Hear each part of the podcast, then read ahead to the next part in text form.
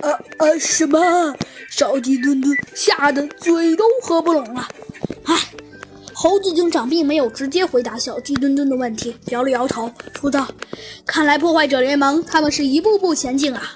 我本来以为破坏者联盟的科技，唉，也并没有那么发达，只能研制出一只冰川上的猛犸象，其他动物都研制不出来。我现在才知道，破坏者联盟的理想才没那么点儿。”他们想建造一支冰川大军，像这样，小鸡顿顿，你们知道为什么猛犸象是有那么几只吗？为为什么呀？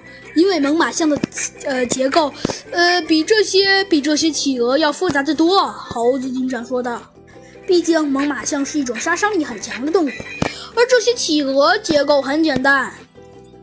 还有，你再看，猴子警长说道。嗯，你看没看到小鸡顿顿？那些企鹅有的已经长得很像一只动物了。呃，好的，那可是小鸡墩墩挠了挠头，说道：“可是企鹅能有什么杀伤力啊？”哼，小鸡墩墩，那可就不一样了。我觉得这些企鹅应该有一些特异功能。为为什么呀？因为破坏者联盟都能把动物从机械的身体变成肉身，你觉得他们不能把这些机器改装一下吗？改装成什么呀？比如说能喷火或者能喷冰，那不就更可怕了吗？啊，真的呀！当然了，猴子警长还是十分冷静。但是想到猛犸象，猴子警长还是不由得吓出了一些冷汗。唉，猴子警长叹了口气，说道：“但是如果把猛犸象改装成能喷火或者能能喷射冰的那种恐怖恐怖动物的话，那可就麻烦了。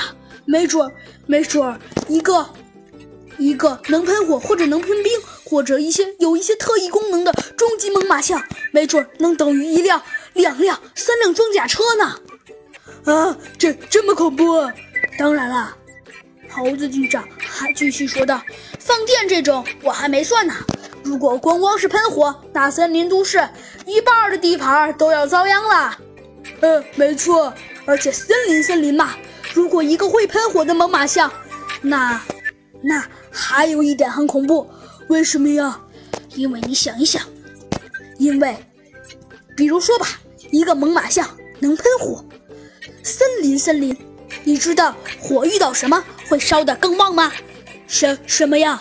当然是树木，主要是木头，因为一般加上木头会点起火来。但是森林里面有很多木头，而且你应该听说过森林火灾吧？那。那那样的话，可能就不只是有是一点儿一点儿小小的情况啦。森林火灾会烧出大半大半的火来，有可能森林都市的天空都会变成红色。所以我们一定要尽快阻止这个神秘的冰川。没准我们还能从这个冰川上面研制出一些对付破坏者联盟的一些对付破坏者联盟的机器呢。嘿嘿，没错，嘿嘿，要是让弗兰熊研究一下这个神秘组织里的，呃，假如有什么资料的话，呃，还有这些机器人，让弗兰熊研究一下，没准我们就不怕破坏者联盟了。呃，突然，猴子警长不说话了，他看了一眼小鸡墩墩背后的企鹅，说道：“呃，好吧，小鸡墩墩，我承认你想的的确很美，但是……”